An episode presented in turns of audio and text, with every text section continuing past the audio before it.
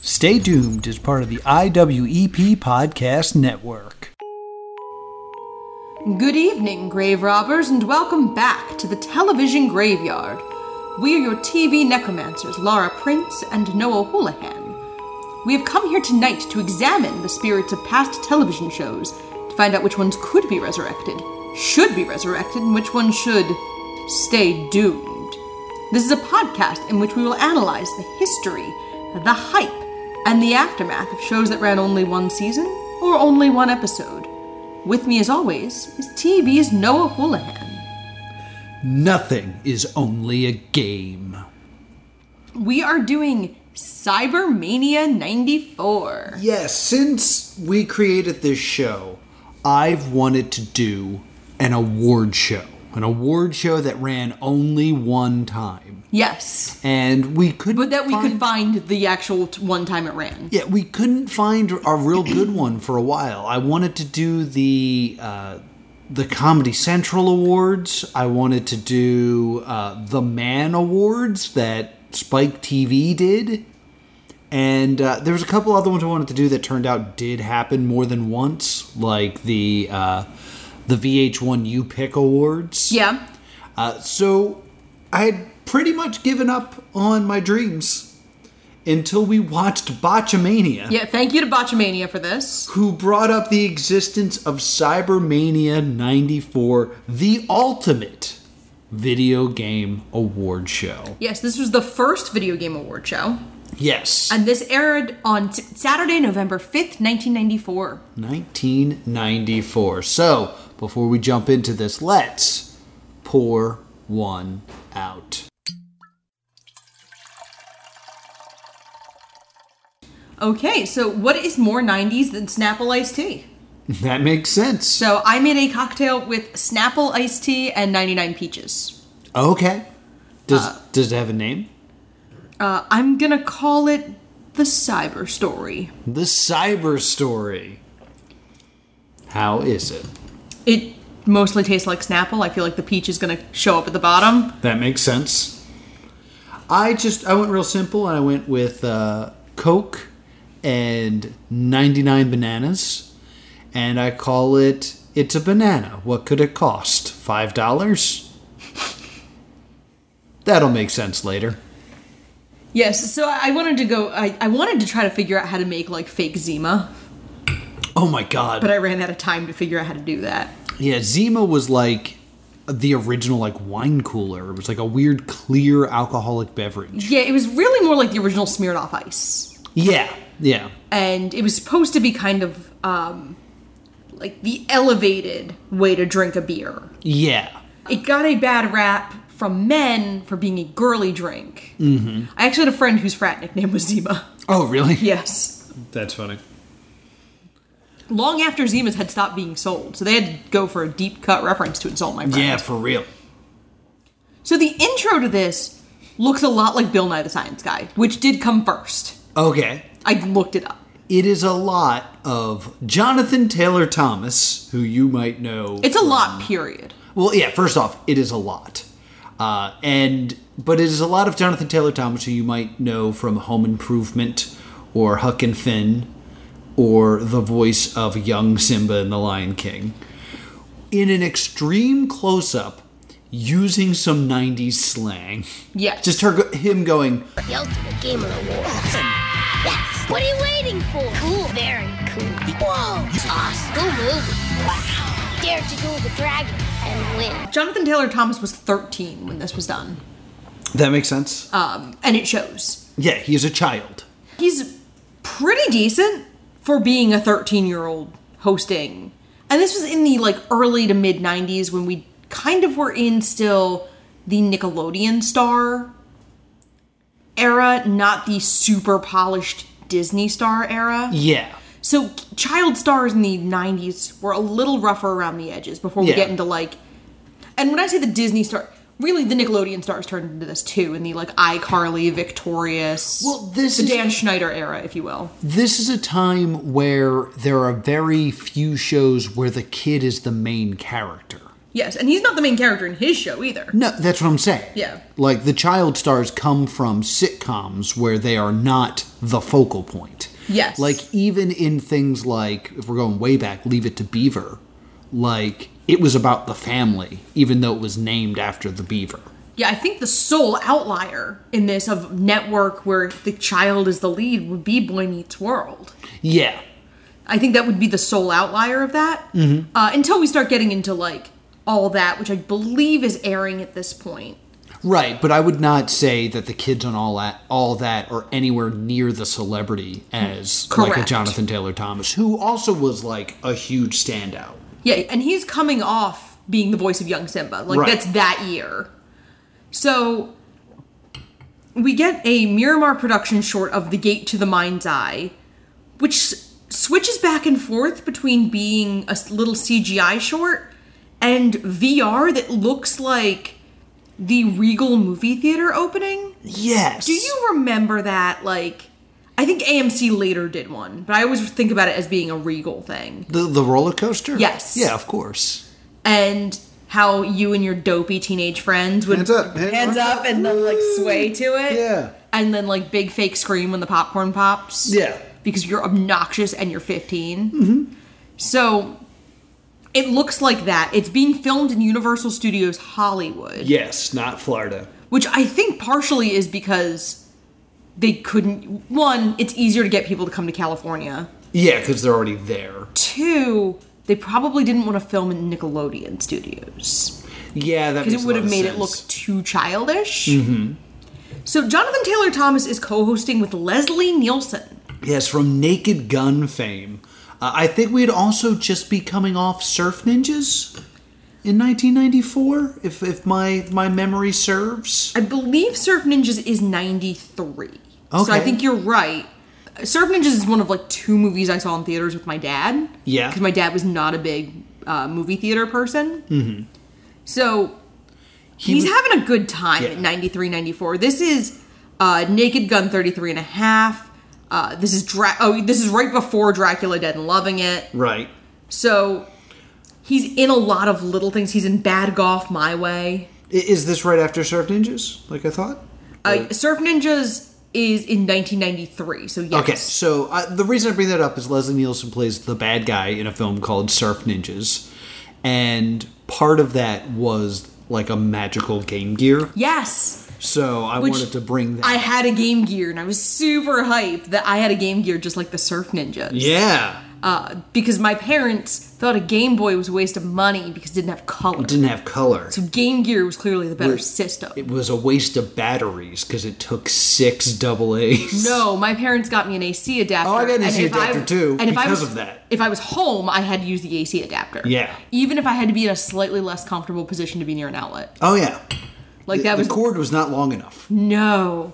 Uh, it's amazing the things you remember. Oh yeah, I played a lot of Game Gear. Uh, I like little kid MacGyvered an extension cord, and my mom comes out and I have like a ten foot extension cord because I needed an extra like eight inches. of course. to get to where I wanted to lay in my room. And the extension cord was an outside extension cord, so it was filthy, and my mom was furious. well, the point I'm trying to make is this is me desperately trying to explain a Why single Leslie good Nielsen? reason why old man Leslie Nielsen is going to be the host of the Video Game Awards. I want to say Leslie Nielsen is a pro Yes, because he's super game. The first thing that happens is they walk out. Jonathan Taylor Thomas stands in the wrong place, and Leslie Nielsen just kind of grabs him and slightly moves him into camera. Yes. And I was like, that's a pro. Leslie Nielsen's awesome. without embarrassing him. So I was like, all right, cool. Let's see what this show's going to be. And the first person, the first guest star we get is Hillary Clinton, sort of. It's a impersonator as Hail to the Chief plays, and she like says something about like, "Yay, computers!" yes. And then, uh, it's not plugged in. Leslie Nielsen plugs it in and blows up the computer. The computer explodes. and she has the cartoon explosion in her face look, yes. uh, which is a, like a cool moment. of like, oh, that was a quick effect. That's neat. Yeah, if you look really close, you can see her like quickly wipe her face. Yeah. and and put on like the the dirt. But it, it's a good quick effect. They do it really quickly. Uh, so And then Nielsen goes, I sure hope she has health insurance. And the next three minutes of the Oh. broadcast are blurred out by stage smoke.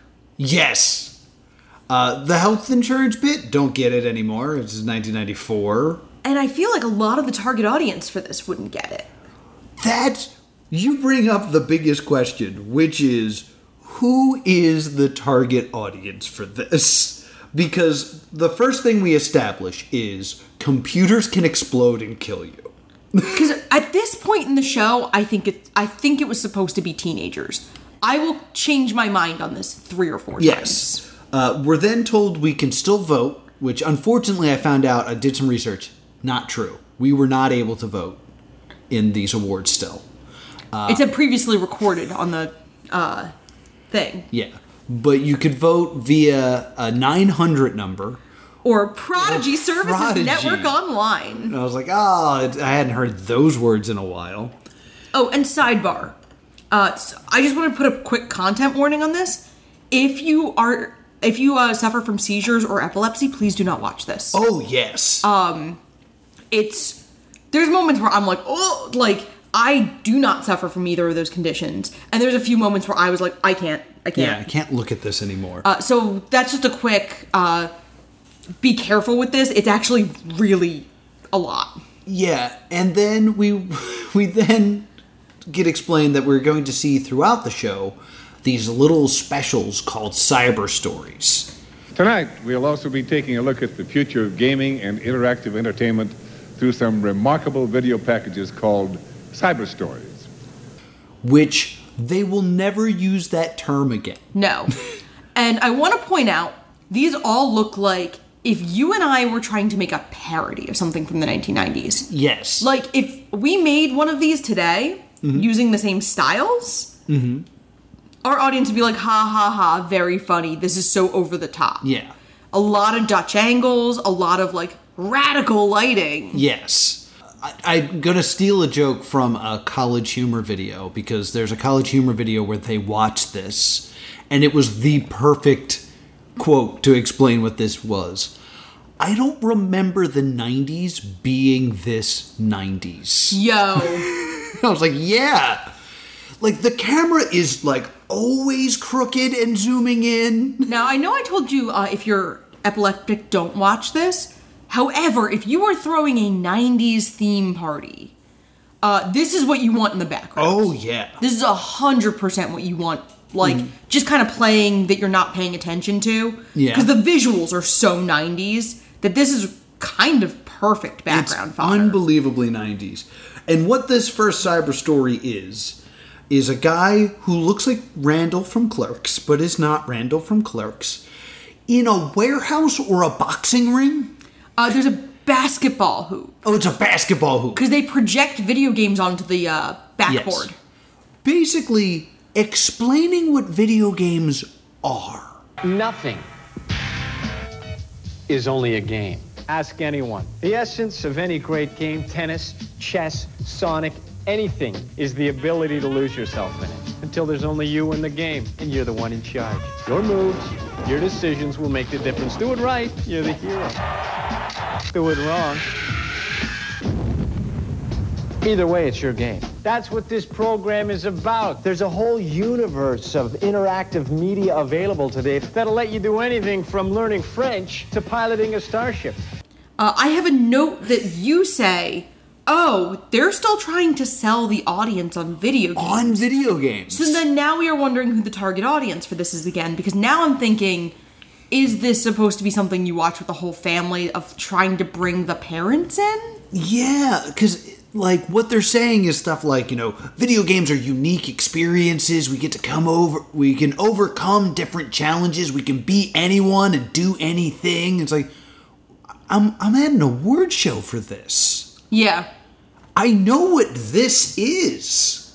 That would be weird for me to be like, what are video games? My thought is that they were trying to. Teenagers might have been like, I want to watch the video game awards. But this is back when you still maybe only had two or three TVs tops in a household.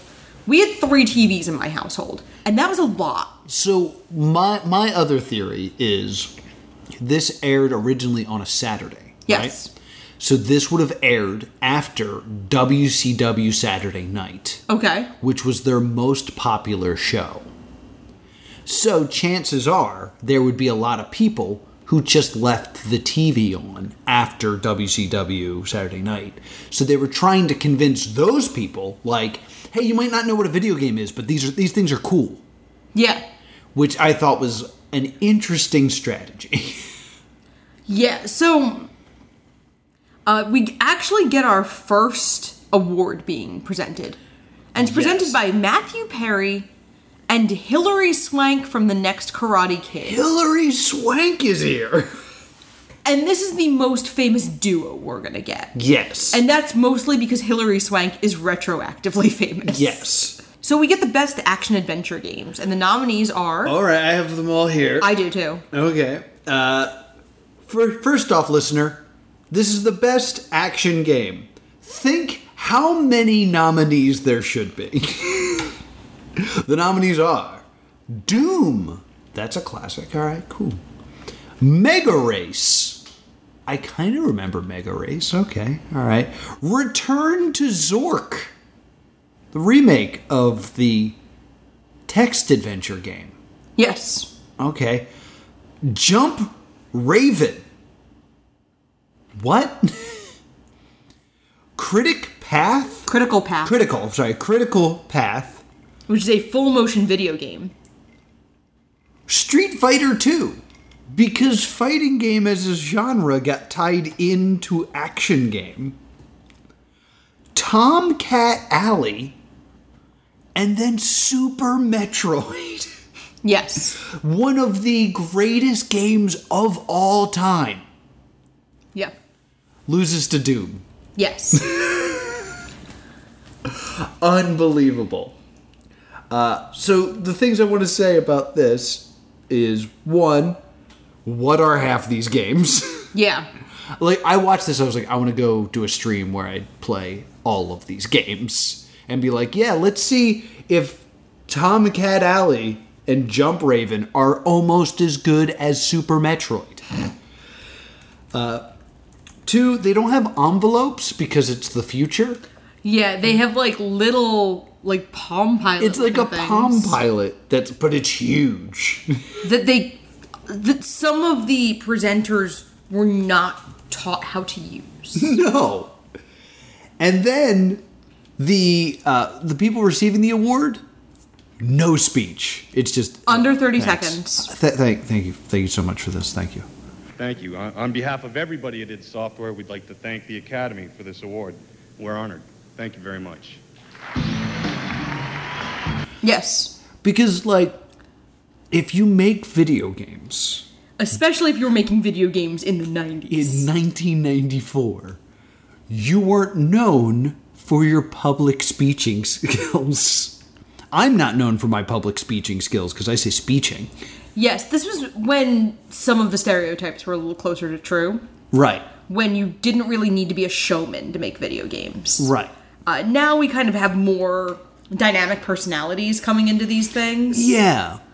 Like even what we watched, we watched the uh, trailer for Choo Choo Charlie yesterday, Yes. and it's one guy, but he clearly had to like learn to, you know, present the game because he has to sell the game now in a way that devs didn't have to do in the 90s. Well, nowadays you also have like the game developer celebrities. You have Kojima. You have Maga- uh, Moyamoto. Excuse me, I can't talk today. You have Cliffy B. You have Gabe Newell. Like Yes. those are names in this sphere that people just know. Like they're not quite household names. Yeah. But like there is an element of when Death Stranding wins a wa- an award, you can think to yourself, "Good for Kojima." Not in 1994. Exactly.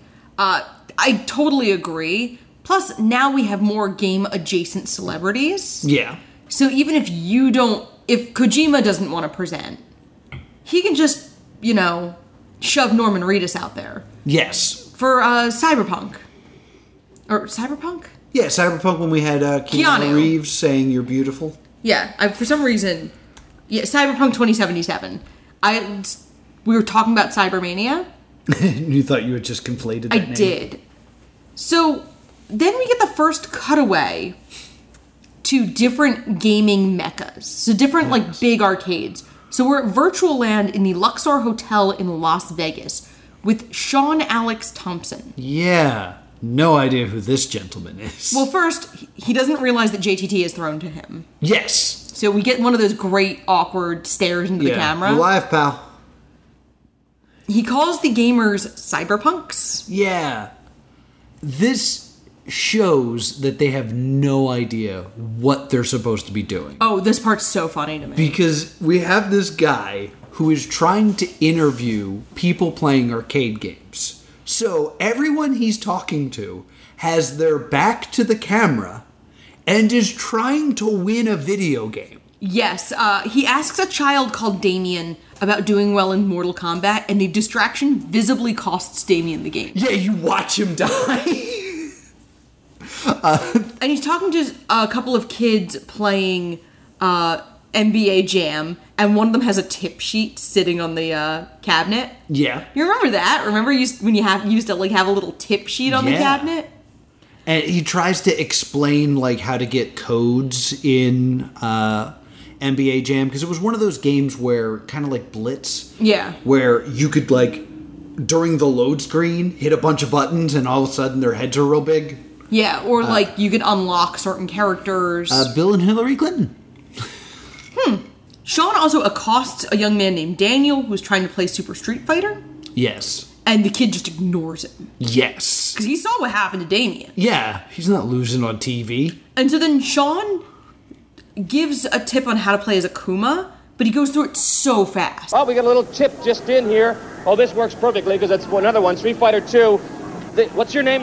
Daniel. Daniel, th- this, okay, an exclusive for Cybermaniacs on Super Street Fighter 2, the arcade game. If you want to play Akuma, uh, make sure your machine is on free select speed. Choose your speed, highlight Rue, count to five, move to T-Honk, count to five, move to Kite, and we're out of there, I think. We got a Uh, My guess is the idea was what do gamers like? And it, I think they looked through like a GamePro magazine Yeah. and they're like, okay, they like hints on how to play games and like cheat codes. Mm-hmm. So this guy who has no idea what Street Fighter is, who Akuma is, and what this code entails, rattles off this insane code with no visual content no. context.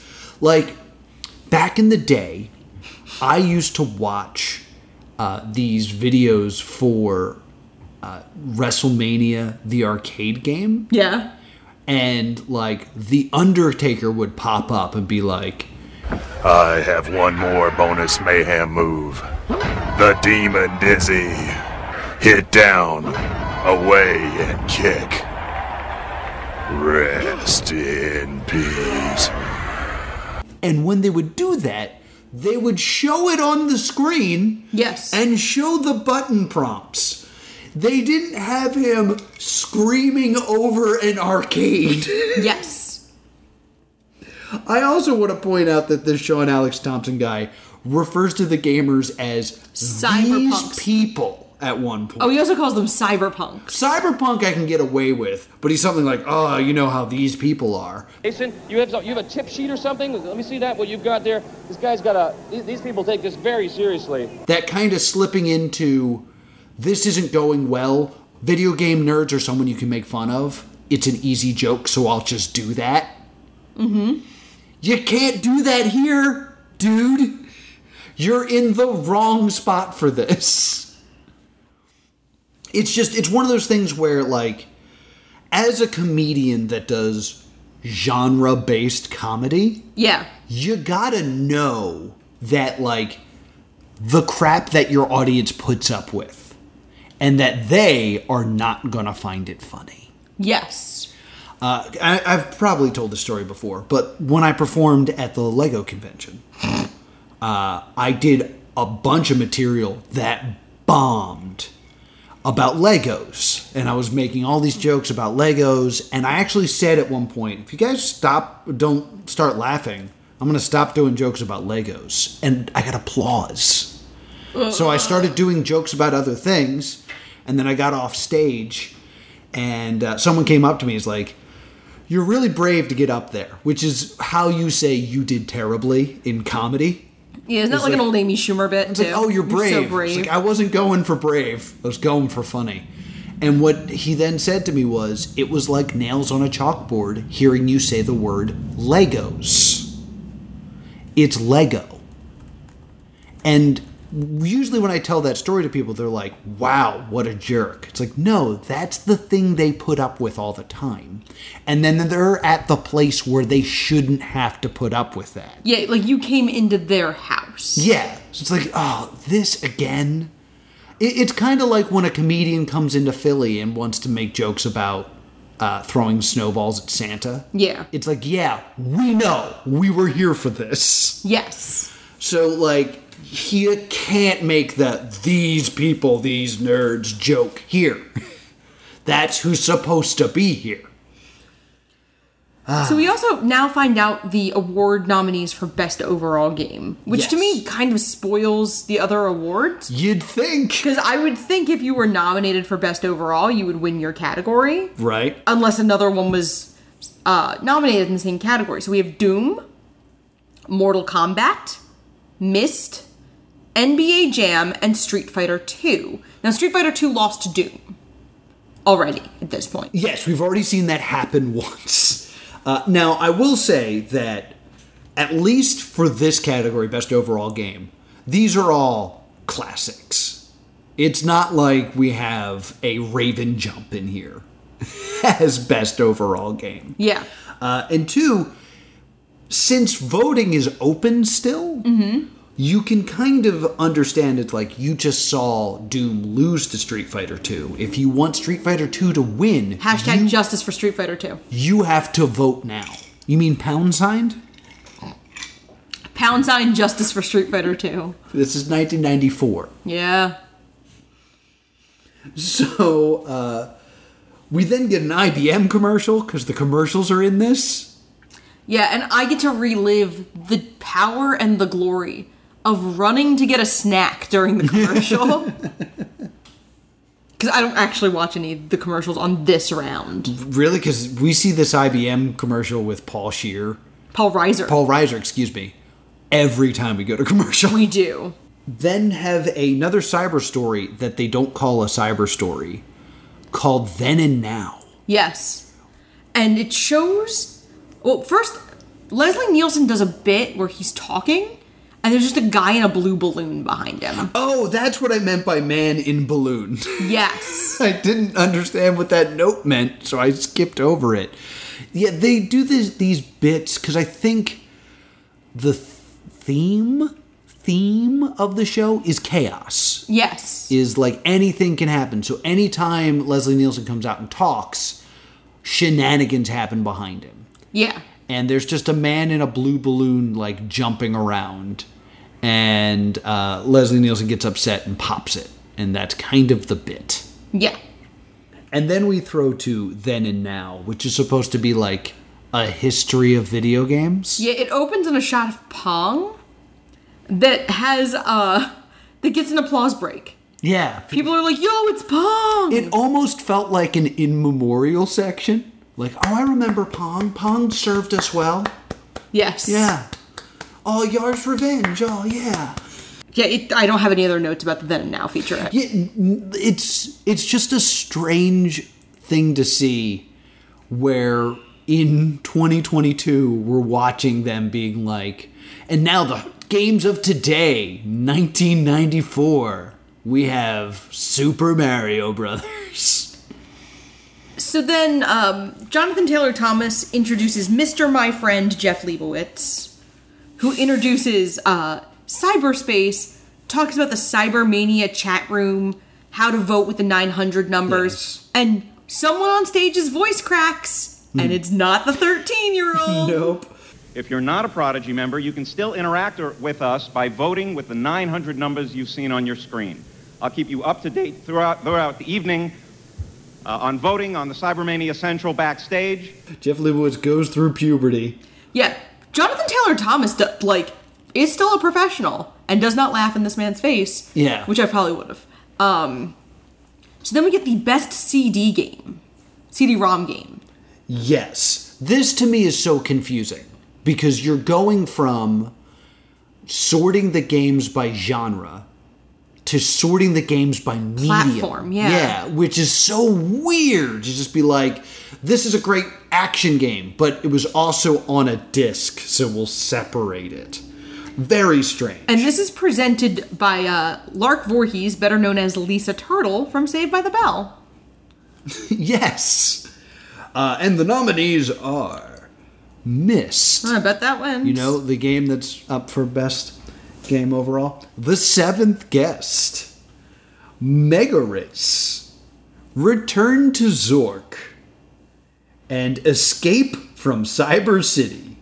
And the winner is The This. Seventh Guest. Oh my god! The Seventh Guest wins out of nowhere. And I actually have uh, a special relationship with that game Okay. because uh, my crush in sixth grade, uh, Ashley, uh, she had the seventh guest, Shout out to Ashley, I'm gonna fight you. and uh, all I wanted to do was play this game because it sounded so cool, and she would like play it and then come and talk to me about it. She's like, "Yeah, I'm trying to figure out this puzzle. There's this, this, this, and this."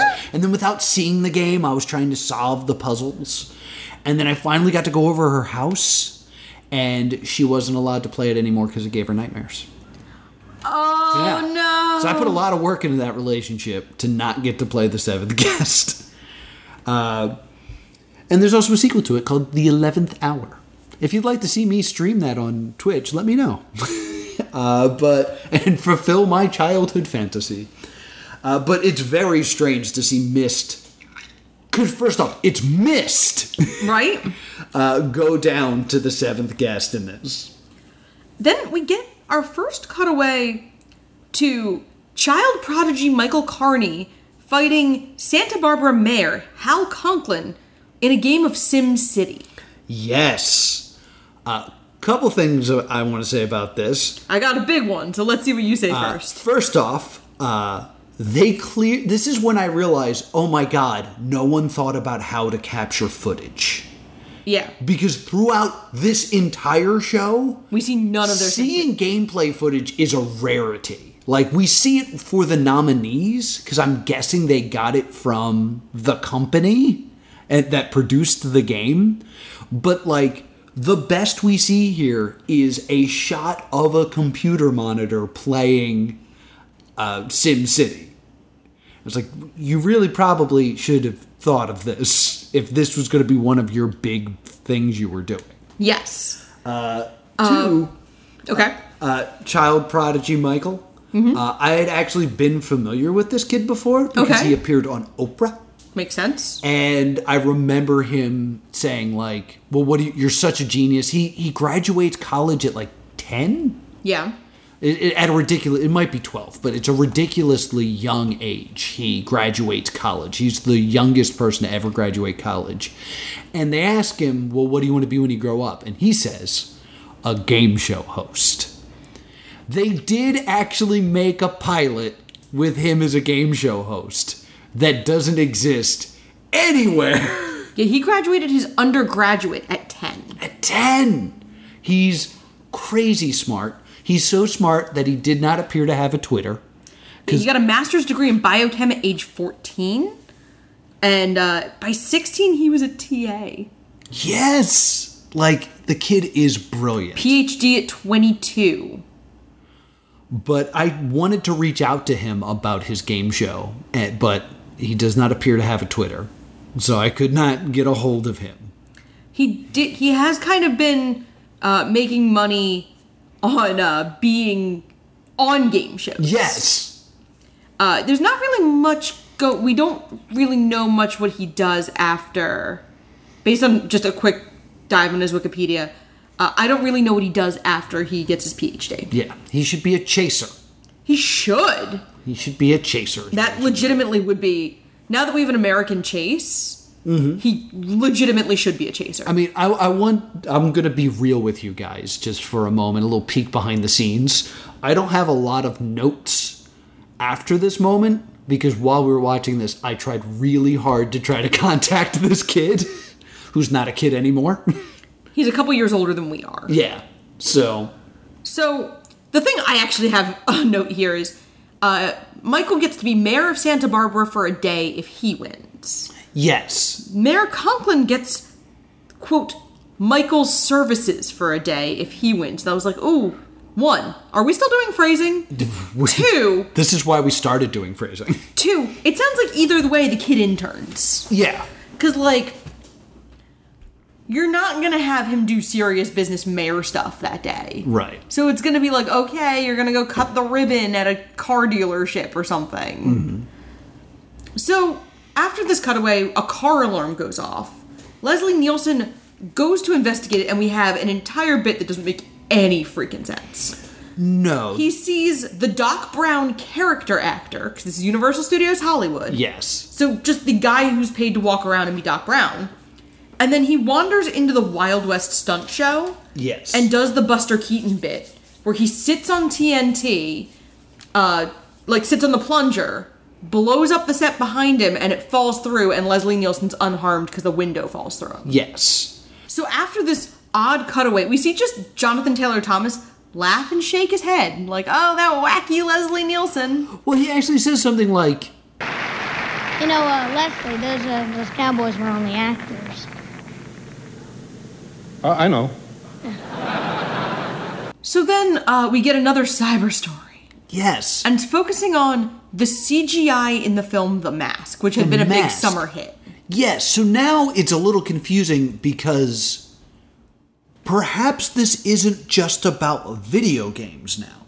It's about technology. It's just about technology. It's like, yeah, we're bringing cartoons to life with the mask. What? Why? Why? What are we? What are we doing? Does? Did you just want to promote this film? Because that's fine, I guess. There was a video game. But what's odd about The Mask is The Mask was a summer release. So like The Mask is pretty much out of the huh. Update. Okay.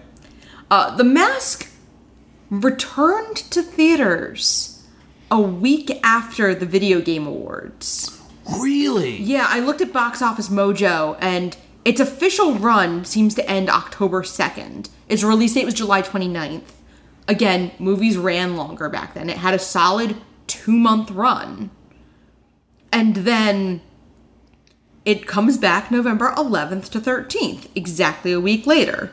So this might have been promoting a week long re release. Yeah, maybe it was trying to win an Oscar for special effects. it could have been trying to win an Oscar for special effects. It could have been trying to uh, drum up a little bit of holiday business Maybe.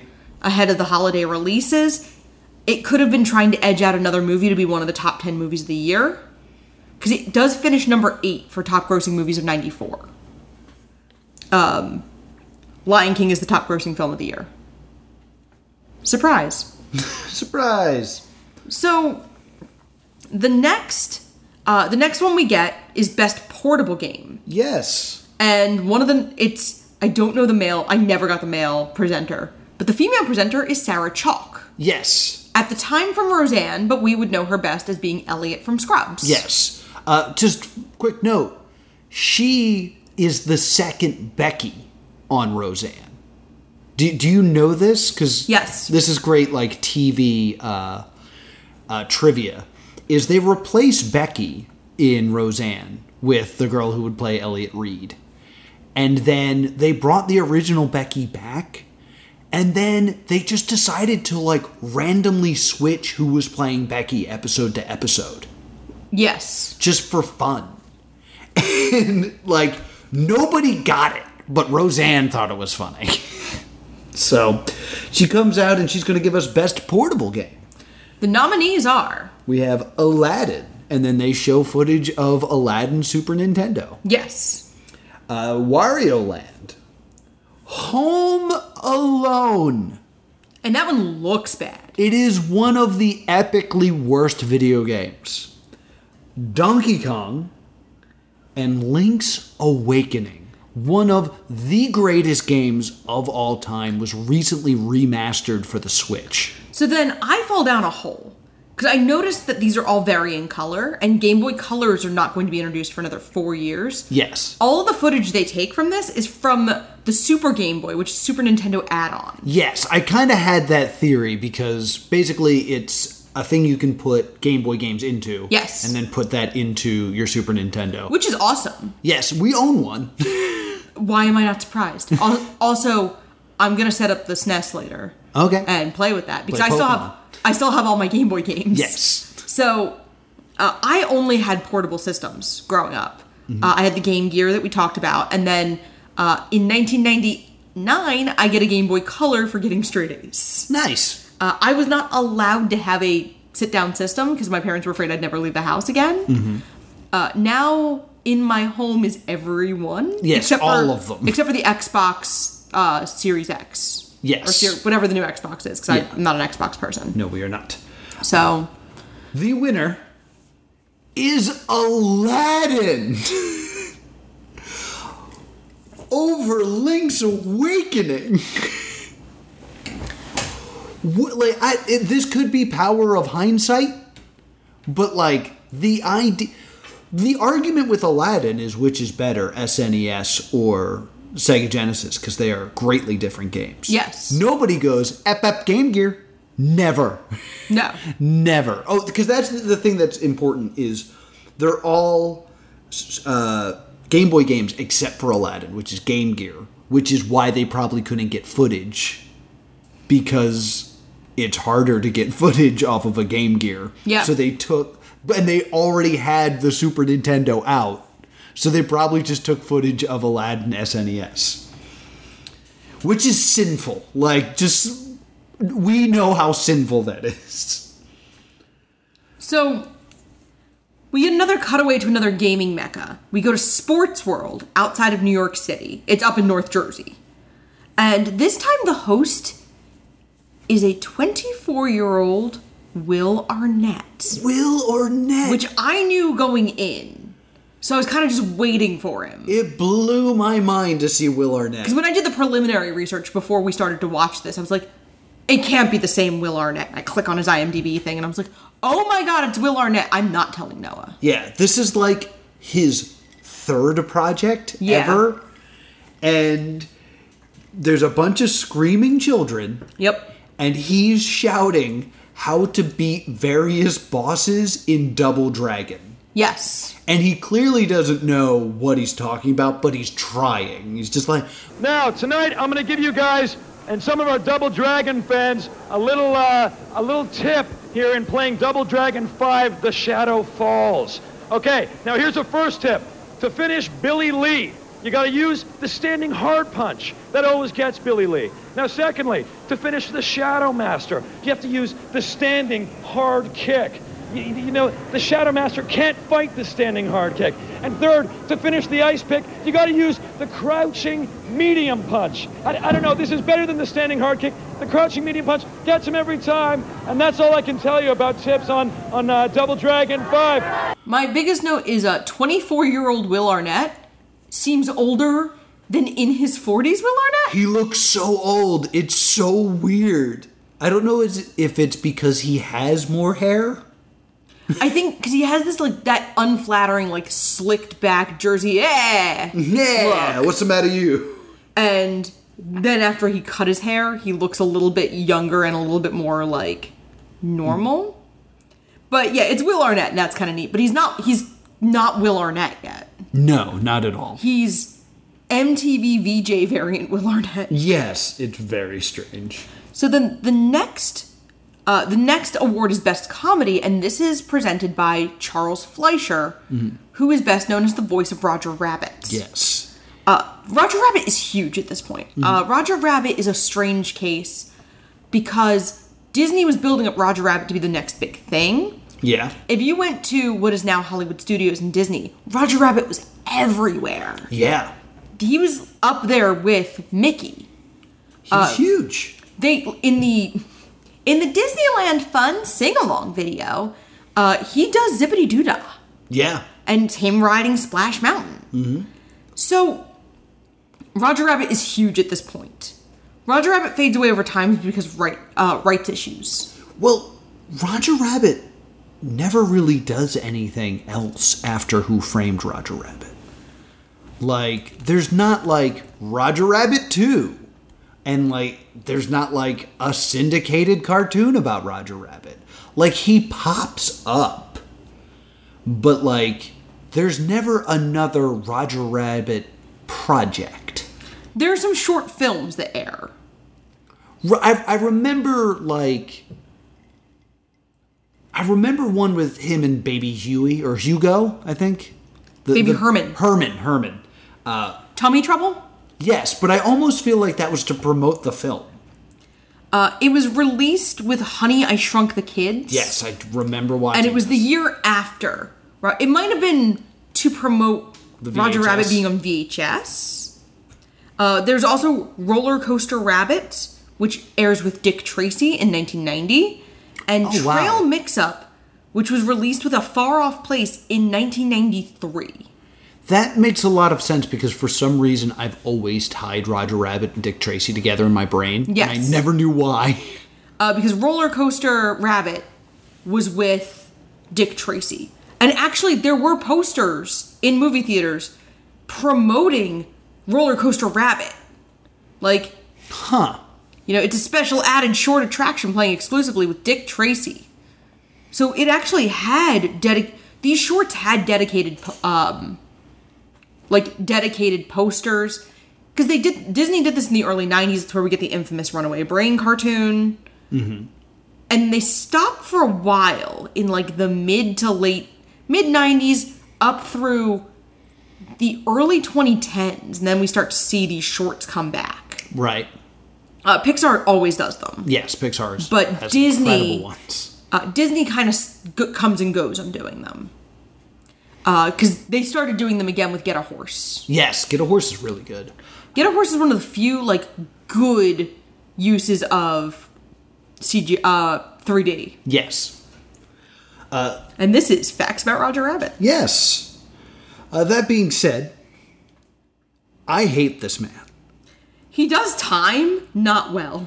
because what he's doing is stand up at a video game thing, which is the thing I do. Oh, no. And he does it poorly. Like his first joke is like, Since this is Cybermania, I would now like to do a joke in the digital format, that of course being binary, the language that all these devices function in. And to make it slightly risque, it's going to be a dirty joke. 101, 111, oh, 101, 111. Oh, 111111, oh, oh, oh. I hate this because I call that, guys, it's time for a Noah rant. No, I it did call some that- ranting. I call that a page one joke. When I sit down to write jokes, I always throw away page one because page one is the easy, obvious, not gonna do well crap. I was like, ah, video games, technology, binary. I'll yell ones and zeros. Of course you will. The- all that all you're doing is showing that you don't know anything. So when he opens with that, I'm like, oh, this guy he better not be up here long. And then he's up there long. I'm just like, I hate everything about this guy. And then he starts being upset that the Palm Pilot doesn't actually work, it has a sticker on it. Yeah. I was like, I don't care, dude. Like, you are.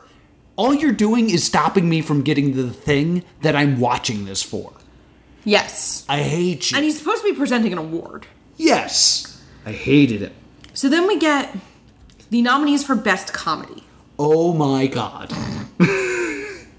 These are the, the the nominees for the best comedy game. I'm Your Man. I have no idea what that is. I have the note of it's an interactive movie. That's news to me. I, I don't know what that is either. I, I think that's just one of those video games that existed in the 90s on a CD ROM that was mostly just collections of short videos that you pretended was a game. Like Yeah. it was a point and click non adventure. Yes. The Wacky World of Miniature Golf with Eugene Levy. Epically terrible game. If you want Noah to stream it on Twitch, let us know in the comments. I don't think I don't think you're going to. It is an epically terrible game on the Philips CDI. Uh, then Bugs Bunny's Rabbit Rampage, which is one of my favorite games of all time. Yeah? It is a Super Nintendo game that, like, I did a whole podcast, I'll link to it, about what the funniest video game of all time is. Okay. And one of the first thing I say is we have to disqualify all point and click adventures because that's just funny writing. What makes a funny video game is really hard to do. Yes. Bugs Bunny's Rabbit Rampage does it. The mechanics of how to play are funny. Cool. So, because like here's here's a brief example. The first level's in the snow, and you're f- and the the boss is Elmer Fudd, and you have to like go through the woods because it's rabbit season. You Yeah. know, kind of like a classic joke. You then get to the next level, one dash two. As you're standing there, a bullet is shot and it runs into the title screen and jumbles the number and now you're in 2-1 and then all of a sudden it's cowboy themed Oh, that's so cool. i was like oh that's brilliant and then like every level has different power-ups you can pick up that like make sense for that world like when you do the bullfighting you can grab anvils and do the like the matador Olay and it runs into an anvil. But that's not available in the next level because the next level has wind up tanks to blow up Marvin the Martian. It's so well done. And it's one of those games where, like, you'll be walking around and all of a sudden the animator will draw an extra bad guy. yeah.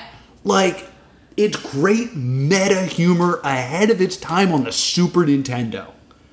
There's also dating, and I don't know, it's ripped here. Do you have what the other game was? Dating something? I have wacky, uh, dating and mating. dating and mating, which is another like CGI or CGI, yeah, yeah, CDI collection of short videos because YouTube doesn't exist yet. And the winner is the wacky world of miniature golf. If you don't know what that is, watch the Game Grumps play it. They did two episodes of it, and it's the most frustrating thing ever because it's not a game. Okay. It is a video with like you can see sort of like miniature golf stuff, like a windmill going around, and then you have to choose when you hit the X button for you to swing to go through the the windmill. There's only one moment where you get through, and if you're not pressing the X button at that time, you get a video of a ball rolling, hitting the windmill, and rolling back. And it's that for 18 holes. It's not always a windmill, but it's a frustrating It's 18 very narrow quick time events. yet QuickTime events where you don't know when you're supposed to hit the button, and all it's happening is it's delaying your ability to see the next cutscene. Yes. Which is your ball rolling towards a hole. and it wins! And Eugene Levy's not even there! I mean, if you think this award show isn't rigged, People got to vote on Prodigy. okay, honey. uh, then we get an ad break that I took notes on. Oh, all right. We get the Double Dragon ad, and then somewhere I wonder if there was a time where it crossed Watershed or something, because uh, we start getting heavy advertising for Double Dragon. Yes. Which I love that movie, and it's not good. Uh, this is also where I turn to you and go, What the heck is Earth 2? Earth 2 is an NBC show that ran one season but is really, really long. Yes. So we will probably never do it unless there is high demand for it. And don't just demand it because I said it just now. Actually, really want it. Uh, we also get a cart one of the old Cartoon Network Superchunk ads, Oh yes, which made me really happy because I loved uh, Cartoon Network, and the Superchunk ad just made me really happy because it was just a thing I had not seen in so long because it was like the early like call your cable provider and ask for Cartoon Network ad. yes. Because I did not get Cartoon Network until very late. I got it in late elementary school. Uh, I feel like I got it in like third or fourth grade. I think it was much later for me. So then we get back, and Al Gore wrote a letter. I don't have the content of the letter. It's very much the Al Gore invented the internet. Yes, that happens. We also get uh, another moment where uh, Leslie Nielsen is talking, and jugglers come out and Mm-hmm. juggle, and the jugglers suck. Yes. They're just like dropping stuff and not being good jugglers. I think at they're all. supposed to. You think they're supposed to be bad jugglers? Yes. I don't think that's a good career I think move the on bit- those jugglers. I think the bit here is that Leslie Nielsen is doing deadpan Leslie Nielsen things while chaos happens behind him. Yes. I'd imagine that the juggling should still be good. There shouldn't be moments where stuff gets dropped and then people make a big all shucks motion. Best art and graphics. yes, best art and graphics. The nominees are Mist, Miss, that makes sense. Toonland, That's just cartoons. Ocean Life, That's just actual pictures of fish. Space, A Visual History, That's just actual pictures and videos of space. Macworld Interactive. It's just a bunch of videos. The winner is, mercifully, Mist. Good. like, I was like, yeah, the graphics are better, but he, they were up against photos. And then we get the Governor's Achievement Award for VR, which goes to iWorks Entertainment. yes. And then we get a cutaway where they discuss that Doom is leading on Prodigy, but Mortal Kombat's leading on the 900 number. Yeah. We go to an Orlando, Florida arcade, and we have a female presenter whose name I do not catch. I don't catch. It's so loud. Yes, It is so loud at this one. and she provides a clue to Ren and Stimpy's game, which would not be released for another week. Yes. Yeah. Ren and Stimpy's. Oh, what is it called? It's like stupidity or stu. Uh, it's a game I've played. Uh, the Ren and Stimpy show, Time Warp? Time Warp? Maybe it was Time Warp. Uh, but like I remember playing it, and it was like you went into Ren's mouth. No, Time Stimpy's Warp mouth. Time Warp lines up with the timeline. Yeah, Because that Stim- has a release date of November 94. like and you had to throw the helmet the happy happy joy joy helmet onto ren and stuff like that uh, she gives out a clue for like level four which i think is the last level Oh my god. so like it's so strange to just kind of think like imagine if like before last of us t- part two came out there was an award show giving hints on how to beat the last boss, which meant they said who the last boss was out loud. Like, think about that. That's insanity. Uh, I also want to point out how terrible this girl is because she does this weird thing where she asks, Who do you think's going to win best game? And then says, What's your name? It's like that is not the order of operations. and then my absolute favorite, she goes, "Who do you think's gonna win best game?" And the kid just goes, "Me." Because you asked an 11 year old. And he's like, "You think you're gonna win?" And then the kid like panics and shrugs. then we get two cyber stories back to back. Yes. Let's The first one's about Aerosmith. oh, was, was the first one Aerosmith? Oh no, excuse me. The first one is about hackers. Yes, they actually And is so long. they actually have the real Zero Cool. They actually have Zero the hacker, who's dressed like the people from Hackers. Uh, I, I do have a note that the movie Hackers is actively filming during this. It's insane. Uh, but like this is also at peak technophobia of hackers Mm-hmm.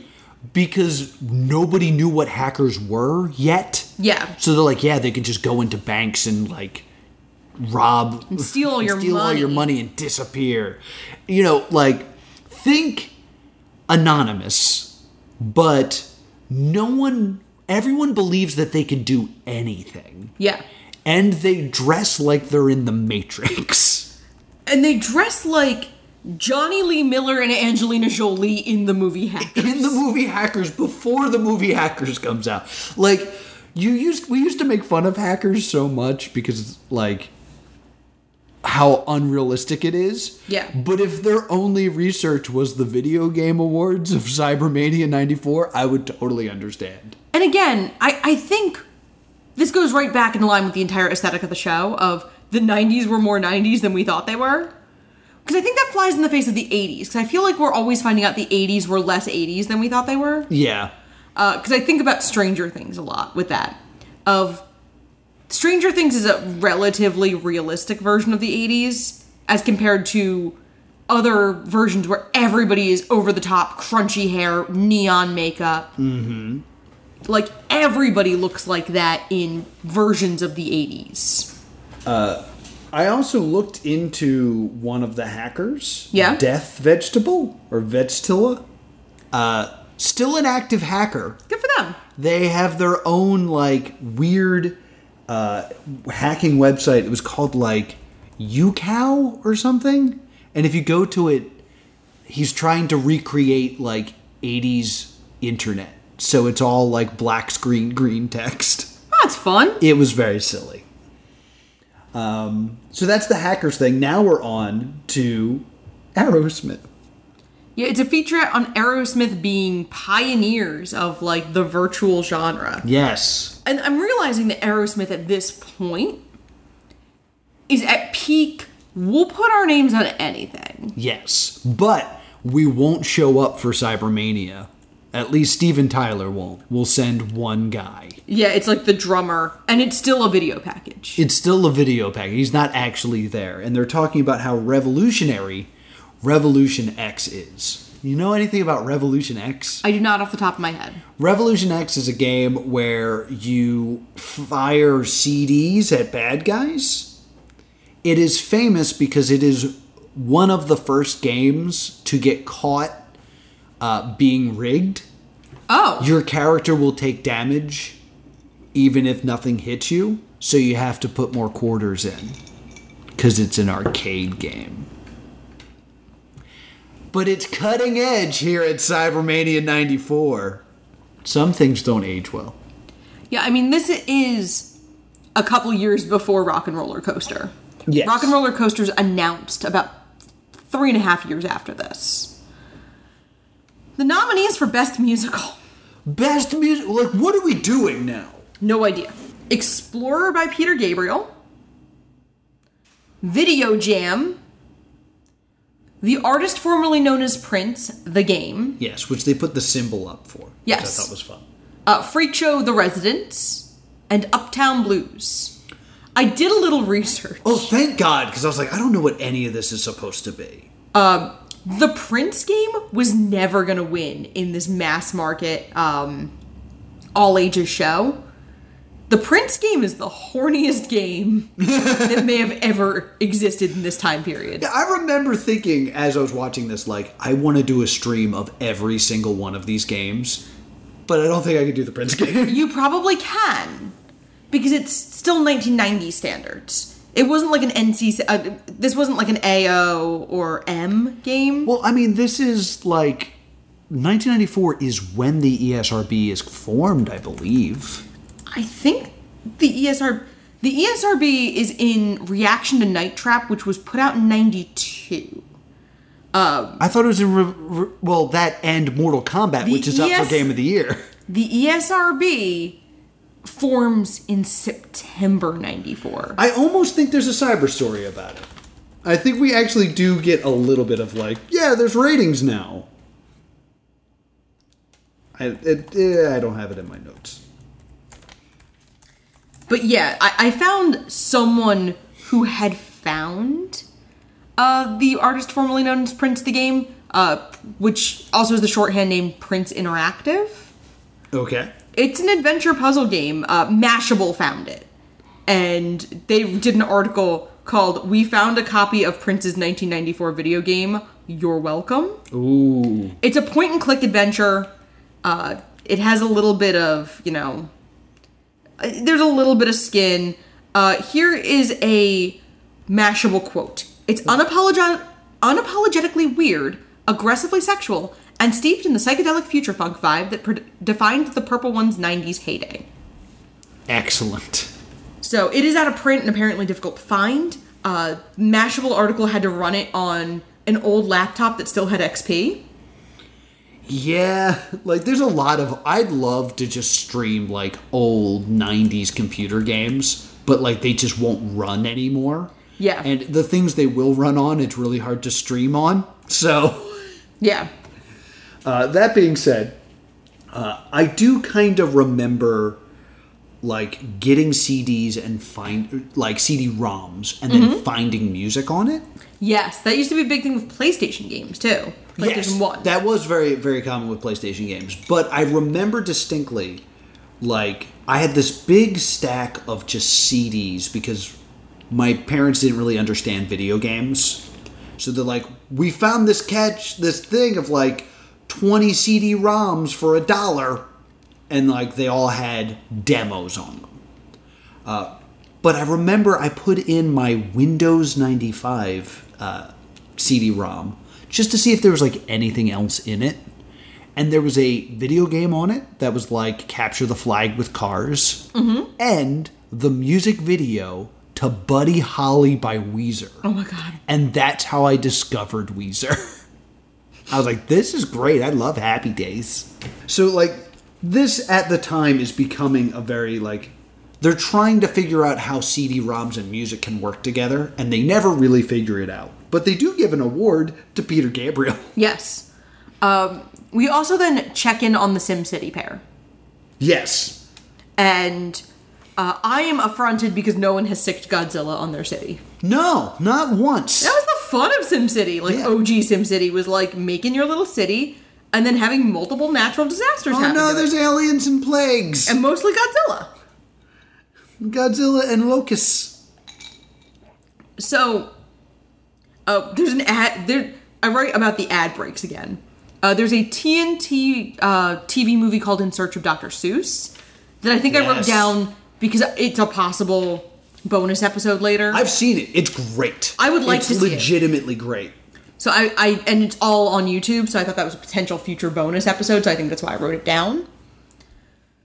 And then we get an ad for NFL '95 that is like we stole Troy Aikman's brain. Yes. And it's really just unnerving. And it's, we, we talk about this in our last bonus episode about, hey, remember that commercial? Mm-hmm. About how video game ads used to be just uniquely disturbing for some reason. Yeah. Mm-hmm. And this one's no exception. This is not one we talked about on the podcast, but this just falls right in line with those. Yeah. And like in the 90s there's a lot of like gross out humor. Yes. Like oh the chance to show like a brain in a jar, perfect. So then Leslie Nielsen brings out two people from Price Waterhouse. Um, Price Waterhouse is the statistics firm behind every major award show. Mm-hmm. I almost feel like he does this to make it look legitimate uh, That makes sense. because this is before their Price Cooper Waterhouse and they get in trouble with the La La Land Moonlight incident. Yeah. So this is back when there's a lot more legitimacy to them. Yes. And then we get uh, best interactive simulation strategy game. Yeah. Uh, the nominees are Sim City, Yeah, which has the word sim in the title. Dune 2, Dune, yeah. Flight Simulator 5, That's still around. Castles 2 Siege and Conquest, Not, don't know what that is. and Forever Growing Garden. Oh, oh yeah, I have to include the quote for Forever Growing Garden. The fast paced cutthroat world of gardening. Oh wow! you know, you, you know all the people who are cutting people's fingers off with garden shears so that they can make their pumpkins grow a little bit better.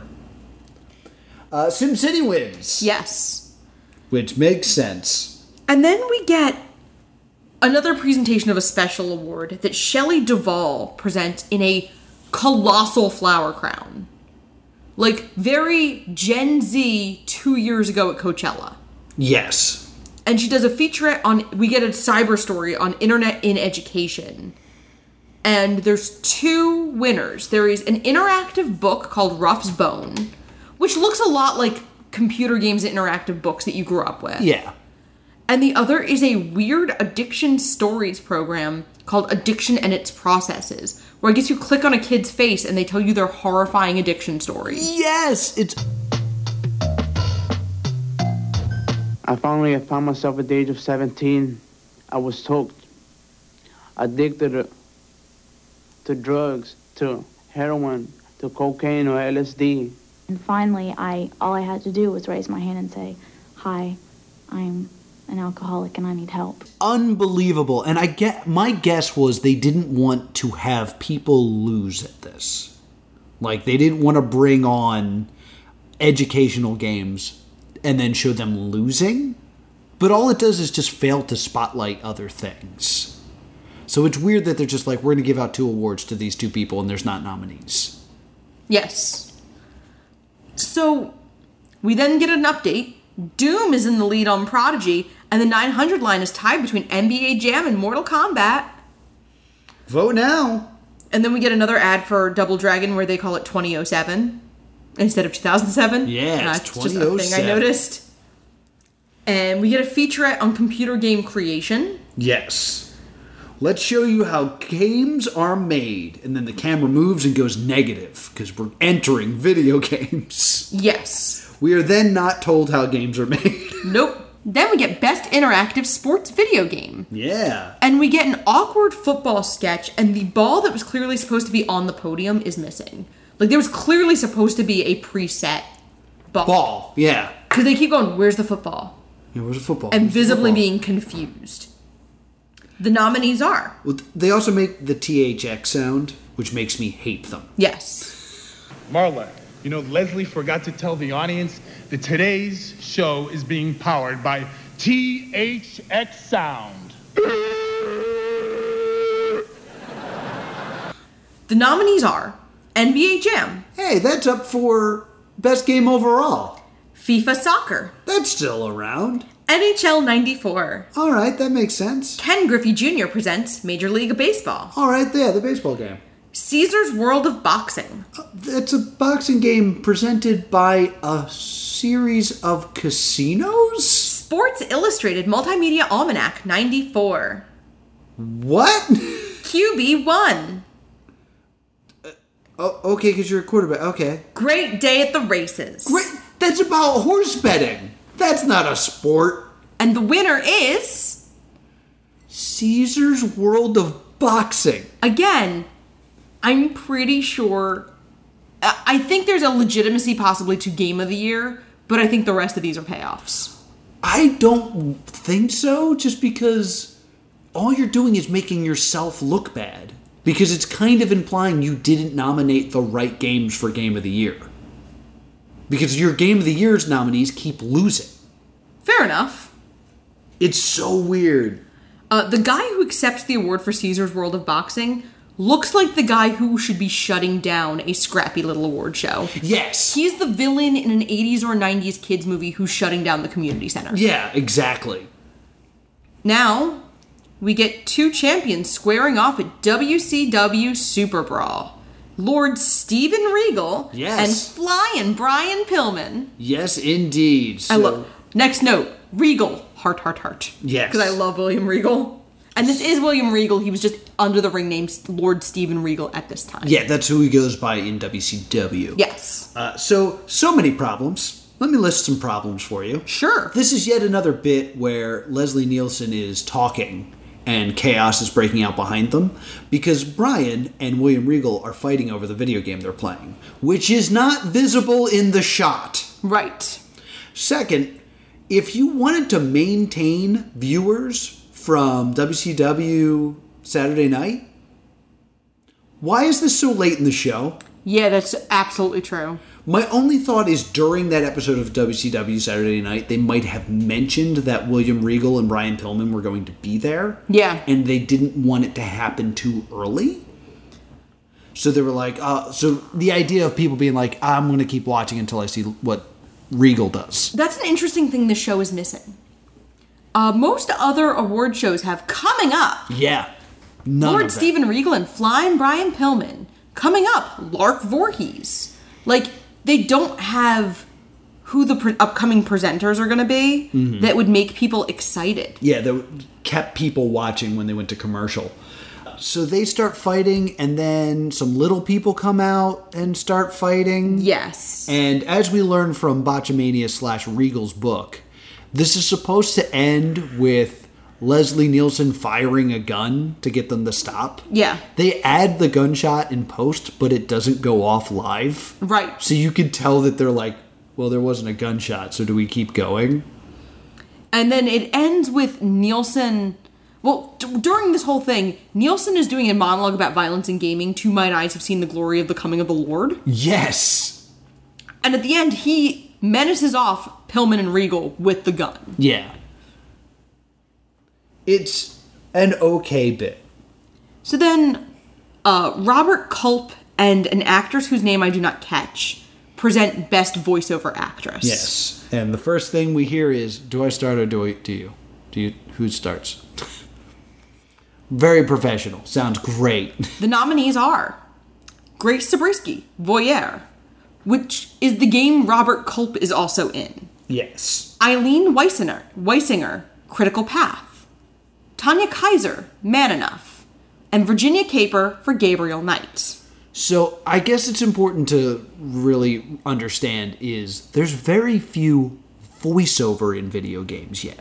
Like, Right. We're not in the Kingdom Hearts era where we can give awards to Mandy Moore for being heiress. We're in this era where if there is voice acting, you also see the person, and it's a VG. What is it? Not VGA. VF. FMV. FMV. It's Full an motion FMV. video. Yeah. So, so those are the people who are being nominated here. The winner is Grace Zabriskie from Voyeur. Voyeur is a terrible game, which is like Rear Window, where like you are in your apartment and you're using a telescope to spy on your neighbors until you get enough information that you can call the police with enough evidence to put someone in prison. Yeah, it's like Rear Window. It's barely a game, but it's a winner. Best male actor is the girl who plays Jenna from Blossom and an older man whose name I do not catch. But I actually have the note here of like the presenters are very weirdly matched and this is kind of creepy. Yes. Because she's very young looking and he's very old looking. Mm-hmm. The nominees are Robert Culp, Voyeur, Yeah, he's the. We know he's there. I wonder if he'll win. Leonard Nimoy, Star Trek 25th Anniversary. Oh no, he's up against a real actor, so he'll lose. Tim Curry, Gabriel Knight. Oh, Tim Curry is one of the greatest video game actors of all time. Space. He's one of the greatest voice actors of all time. Yes, indeed. Smashing. And Christian Erickson, Mega Race. Weirdly, the winner is Robert Culp, the guy who's there. Yes. Remember how I said way back at the beginning of this podcast that the people who accept awards don't do speeches?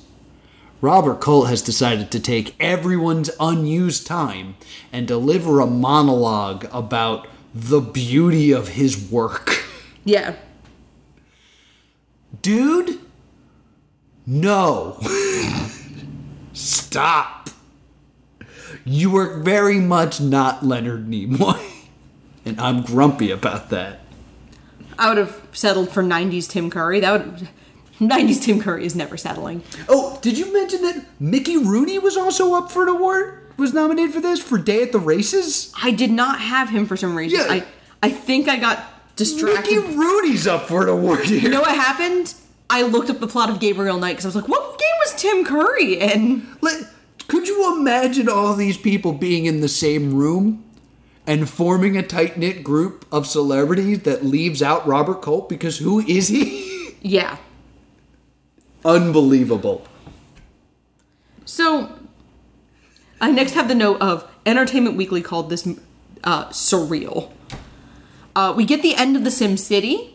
Oh, oh, the big reveal. Who wins? Who's a better city player planner according to SimCity? It's time for the big reveal. Mike won. Yeah. That's That's it. That's there's no like banner. They don't show like scores. No. That would imply Or how it was judged. what happened or footage or or tell the story of why he won. It's just like, yeah, this is a thing that happened over there that no one else saw. Are you excited? So then we start to wind down the show. Uh, we get a cool uh, ad for. There was apparently a game piece with Double Dragon that you could like pick up at a Sam Goody. So if you had certain pictures, you won Oh, certain yes. prizes. Yeah, it was just I like- was like, oh, I missed this crap. Yeah, you had to go to Sam Goody and buy something, and then you got your game piece, and hopefully your image was what showed up, and you got to see Double Dragon. It- Eh, they- there was four different ones. I just don't have what they all were because it was too fast. It was really quick. So uh, there's some other ads. We get like ads for Super Return of the Jedi and the Indiana Jones game, which I'm like, oh, these look really good. Uh, my favorite was the uh, the ad for the Casio watch. Yes. because it was an exciting time where we had learned the technology of how to make a watch light up. Yeah. And that was very special. And if you bought one, you got a $5 rebate on the film Speed. Oh my god. Incredible. so we get that, and then we get the nom- we get the announcement of Game of the Year, Yes. and it is Mortal Kombat. Mortal Kombat wins. Mortal Kombat. A game that was not up for any other awards. Because there was not like a fighting game. Really? Because Street Fighter 2 is up for Best Action Game. Well, I'm saying there wasn't a fighting game category, which I think is interesting. They nominated like 10 games for Action Game and did not nominate Mortal Kombat, but they did nominate Street Fighter 2, Return to Zork, and Jump Raven. Yes. and then Mortal Kombat wins Game of the Year. Yep. this is so stupid. And then the show closes on Leslie Nielsen telling a cheap joystick joke in front of a 13 year old boy, Yep. who immediately goes, Well, that's awkward. Yes. It is a page one joke.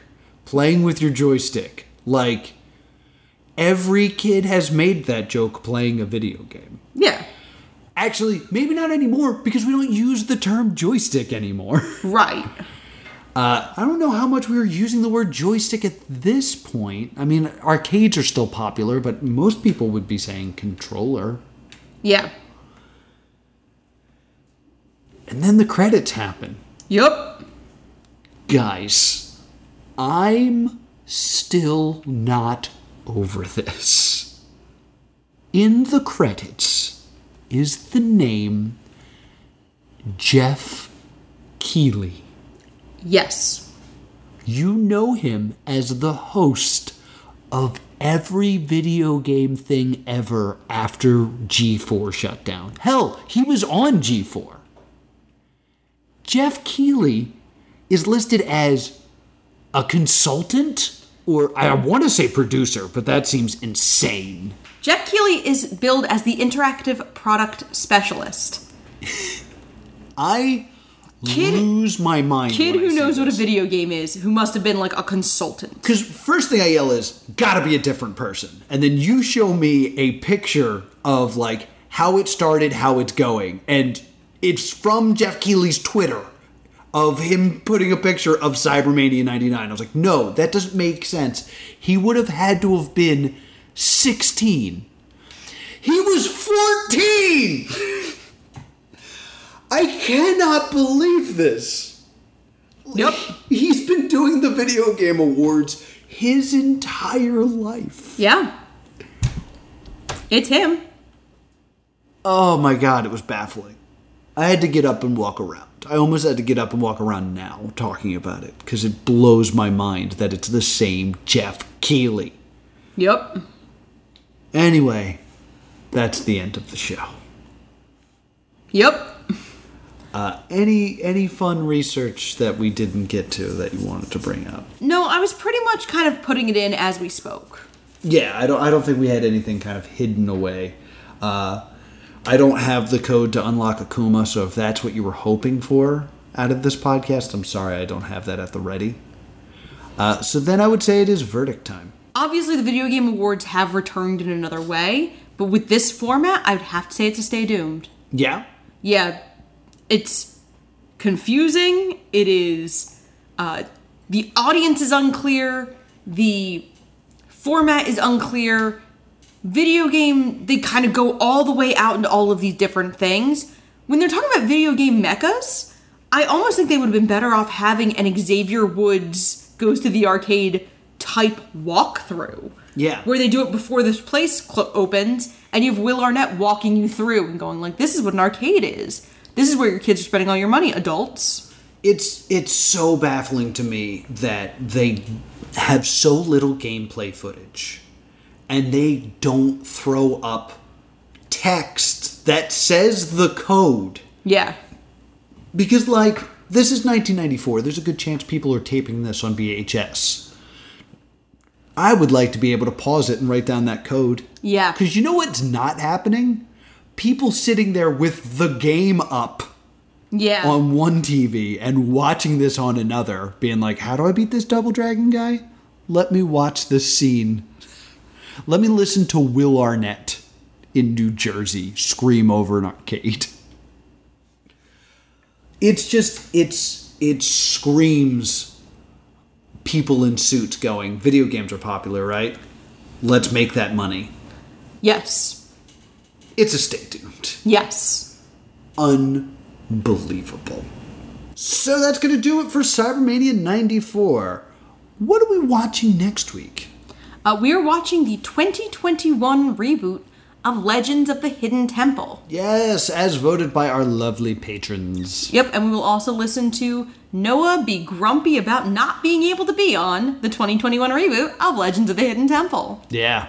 I'm- I'm especially grumpy nowadays about Legend of the Hidden Temple and my lack of involvement. And to find out why, you'll have to wa- listen next week. Yes. So thank you so much for listening or watching, if you're watching on YouTube, to this edition of Stay Doomed. Where can people find us? You can email us at thestaydoomshow at gmail.com or on Facebook and Twitter at Stay Doomed. And if you think that you can beat a mayor at SimCity, I'm at plus two comedy. If you're pretty sure that your dream job at 14 was telling adults how to talk about video games in a how do you do fellow kids type way, I'm at Bean Bunny Lives. Until next time, stay doomed.